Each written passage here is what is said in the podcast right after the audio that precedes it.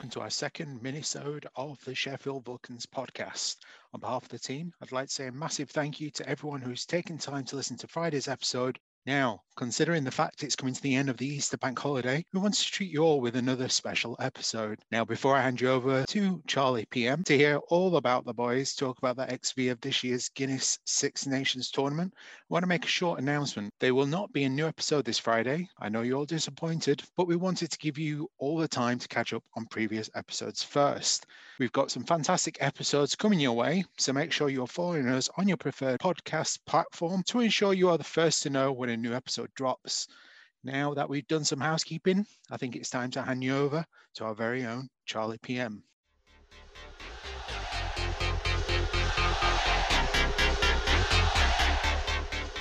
Hello, and welcome back to our second mini episode here on the Sheffield Vulcans podcast, also now lovingly known as the Raging Bonus Round. Following our episode a few weeks ago, where we sat down with Glenn and discussed our all time Six Nations 15s, we're going to do the same this week, but specifically with the 2021 tournament, 15 of the year, so to speak. So, just like we did last time, we'll start with the front rows and probably head through it a little bit more quickly. So, lads, I am going to ask now for your three front rowers loose head, tight head, and hooker. Who have you gone with this year? I've got Wyn Jones, modern prop, tackles, scrums, turnovers. He has them all. Yeah, fantastic. Charlie? Yeah, Wyn Jones, fantastic over the ball and in the loose. Yeah, superb. I, I was very I was torn between him and Cyril Baille, but I've gone with Wyn Jones as well. So I think that that's uh, uh, a good one there. Okay, uh, tight head. Who have you gone with, Nathan? Yes. He only played. he only played three games, but Tadhg Furlong is the best player in the world in that position, and he showed it in those games that he played. Yeah, superb, Charlie. Yeah, Tadhg Furlong. I mean, even if it's just for that step. Yeah, I, I have also gone for Furlong. I think a resounding consensus there. Uh, shows the incredible ability of someone to play three games out of five and still be the best player. In that. And not just because I love Absolutely. him, not because he plays for Ireland, but like that just shows that he's he's just yeah, just... yeah. I think that England do look a lot better with Sinckler in the team as well, but it's a different ball game at the moment, different levels. Okay, in hooker, Charlie, who you gone for? I've gone Ken Owens. I've gone for the Sheriff. I think we've been Fantastic. so much better with him in the side. Yeah, yeah, yeah good player. Nathan? Uh, yeah, I'm sticking with the five-star Sheriff. It's uh, Ken Owens for me. Mm-hmm. I have gone with Julien Marchand, though I thought one of the real shining lights of the French team. Fantastic player. Okay, yeah, moving on to the engine room now. Your four and five, please. Nathan, who have you gone for in your engine room this time round? Uh, I've gone for, for Alun Wyn Jones and I've gone for Tadhg Beirne. I'm putting him in second yeah. row to allow me to pick different back row players. Yeah, I've done exactly the same thing. What about you, Charlie? Yeah, it's exactly the same. You can't argue with the most capped man in international rugby. I wouldn't want to argue well, you, with. You, yeah, no, I was about to say you can. It just might not end that well unless, for you. Unless you Jake Ball. Was it, was it him? Yeah, it was Jake Ball. Mm, yeah, big Aussie. Okay, fantastic. Uh, moving on then to the back row. We'll start off with our blindside flanker. I've gone with Ollivon. Uh, I've put him at six to because I feel like in the French team they just play left and right anyway, so it's not really mm. too much difference with the the blind and open. I think that not in terms of playing style, but in terms of what he brings to the team, I think he's a bit of a spiritual successor to, to, to Thierry Dusautoir. The way that he drives that team on, even when France they lose or they have not their best game, I think that he's always one of their real standout performers and driving the team. I, I think he's had a fantastic tournament.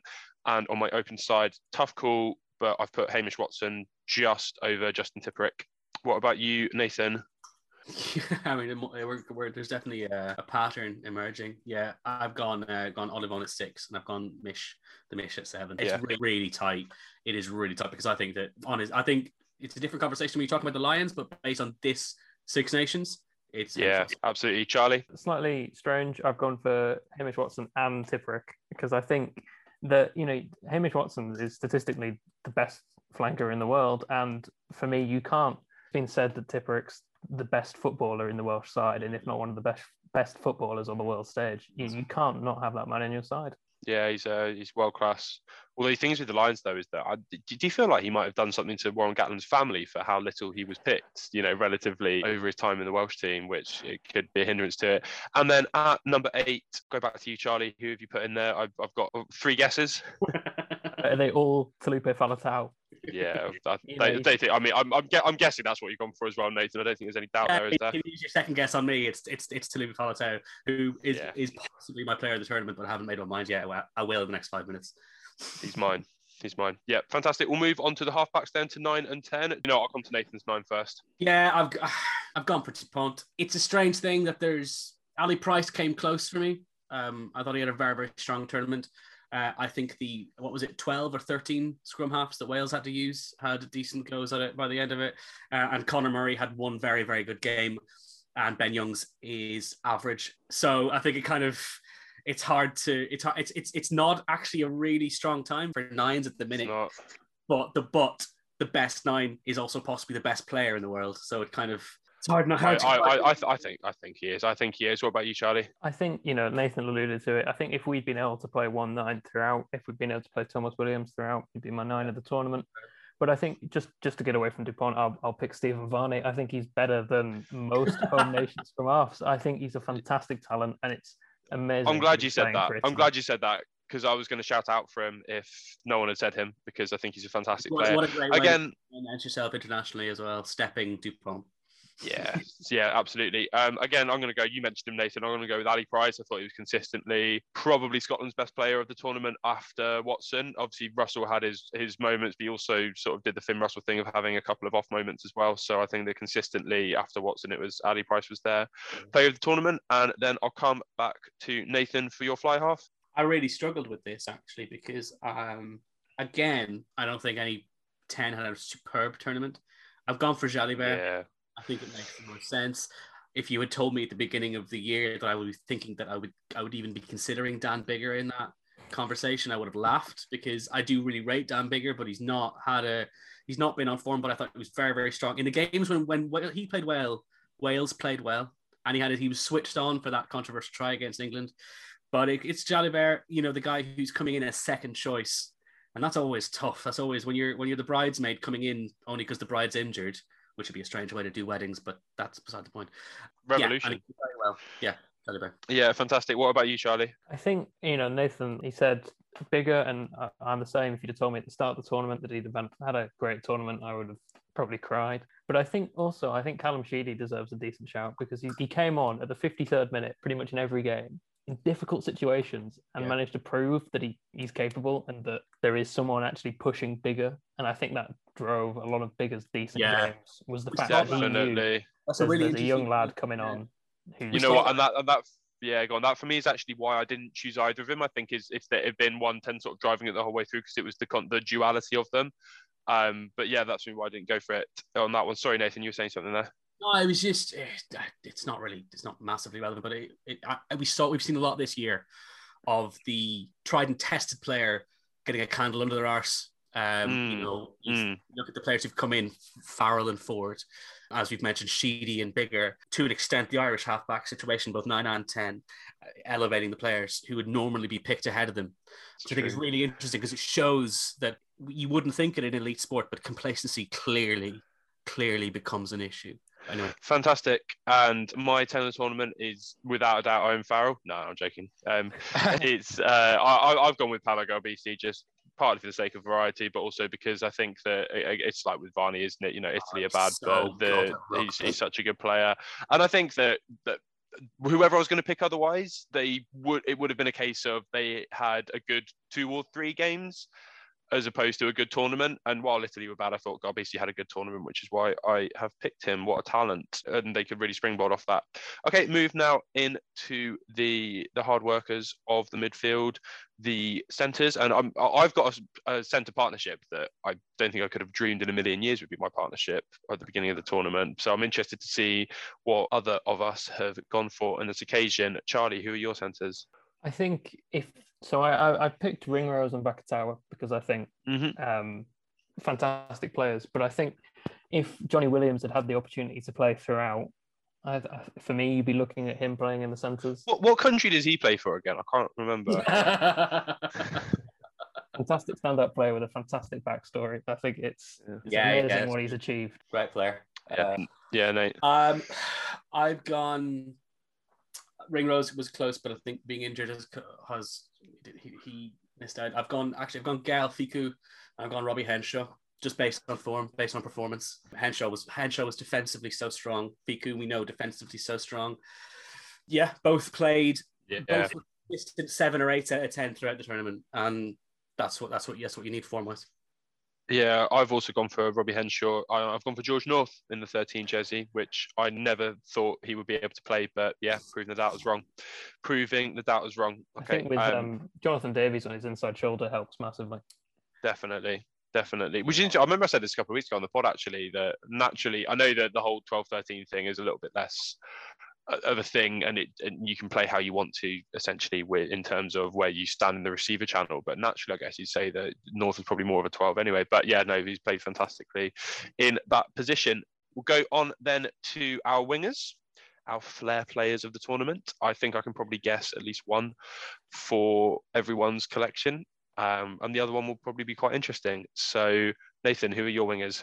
Uh, unsurprisingly i've gone for louis Rees-Zammit um, like it struck me as an injury crisis, therefore he plays. But no, he plays. The guy is he's just arrived, hasn't he? Electricity.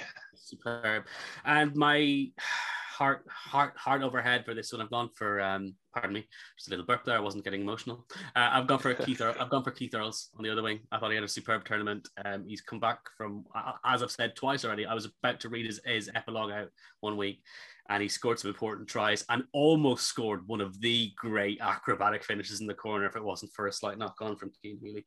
Um, so a little bit heart overhead there, but he showed that he showed that he still has it. Absolutely. Uh, who have you gone for, Charlie? Uh, Rees Zammit, unsurprisingly, and Monty Ioane, who I think was was kind of the yeah. third in a kind of really exciting setbacks for Italy. And I think he's a unit. He's a unit, and the shot he put in, I can't remember who it is against, but he comes flying out the line. Um, perfect, perfect tackle, wasn't it? Yeah, a perfect winger's tackle. You know, shot yeah. out the line, read the read the play, brilliant, and scored a really really great try inside five minutes against a team that play in white. Yeah. yeah. well, that, that, well, that, was that. Hello, changed his mind. They could have a real backline on their hands. Absolutely right, but yeah, that you that Ioane tackle as well is the fact that you see his eyes literally glow up, the look on his face because he lines him up from so far. It's such a hospital pass. Yeah, perfect technique, perfect tackle. It's a shame he couldn't remember that technique when he tried to decapitate Stuart Hogg. Um, sorry, I haven't even given mine yet. Yeah, obviously Rees-Zammit. And I've gone with Anthony Watson as well. I think he's my only English player in the team, but a, a, a shining light in the England team. I played fantastically. Really found to perform after being in and out for of it for the last couple of years. Obviously, injuries haven't helped him, but yeah, I thought he was his world class self. I think it's interesting that, um, and I've thought this might be the case because I do think he is underrated, and none of us have picked him. But the top the top try scorer of the tournament hasn't made it in, and Duhan van der Merwe. But we named yeah, I know. We named this week's uh, uh, proper episode proper after him, so that's an accolade enough, I'm sure. I know, I know, and, and, to, and to be fair, you know, it's the he obviously could have been in anyone's team, couldn't he? He's a fantastic player. he's, a, he's a beast. he's not a flair player, so oftentimes he gets looked over, and, and I've done yeah, it. Yeah, for sure. It, it, the way he's playing at the moment is quite reminiscent of when George North burst on the scene, isn't it? It's just that pace and that power, just bulldozing Such people and scoring for fun. Yeah, it's huge. And then we will move on to our fullback position, yeah. Charlie. Elliot Daly. No, I'm only kidding. I tell you what, to be fair to him, to be fair to him, he was no, the only no, good English no, player against, no, no, no, he, no, against Ireland. Against Ireland, he actually played well. He's the only good English player. And it was the first time I've seen him play well in so long. But yes, no, he was he's usually quite bad. How dare you? No. uh, no, I've I've um I, I, can't I can't look past Liam Williams to be honest. We looked slightly lost in defence. I think with, with Halfpenny, you know, fantastic as he is, but he's just not just not Liam Williams. And I think he's one of the most exciting fullbacks in the game.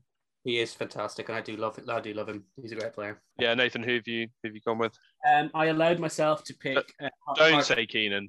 Don't say no, Keenan. No, no, no. That's what I said. I allowed I allowed Keith Earls to be my heart overhead pick uh, instead of someone like Van der Merwe, but I couldn't do it twice. I thought Keenan had a great tournament. He's really arrived in an Ireland shirt, but uh, yeah, it's, it's Stuart Hogg. Um, they, you know, a little bit of a blip with that with the the booking uh, against France, but it didn't harm them in the end. We don't talk about yellow cards when you win the game, so his kicking uh, out of hand has been sublime in every game, and just how good he was against England, and just how good he was against Wales Yeah, he's he, he's fantastic. I also thought that his yellow card, it's a blip, but also it was a result. It was a repeated infringement penalty, wasn't it? It wasn't him necessarily being stupid. Oh no, I know. unlike yeah. unlike some people. No, no, no, no. It's, it's it's yellow card regardless. I found this one the hardest one to pick because I think that if you look at like sort of the majority of the tournament, I think the the best fullback was Brice Dulin, but he had some utter brain fades as well, which makes it quite hard to pick. So I I'm still going to go with him just about, just about. But I think that it, yeah, it was very close between him and Hogg. Yeah, very good. Yeah. Superb. Right. I think that just about wraps up this week's Raging bonus round. But first, before we end, we will first have our player of the tournament. Nathan, would you like to start us off? Yeah, Taulupe Faletau. Charlie? Faletau, burst back onto the scene. Yeah. Yeah. John? Okay.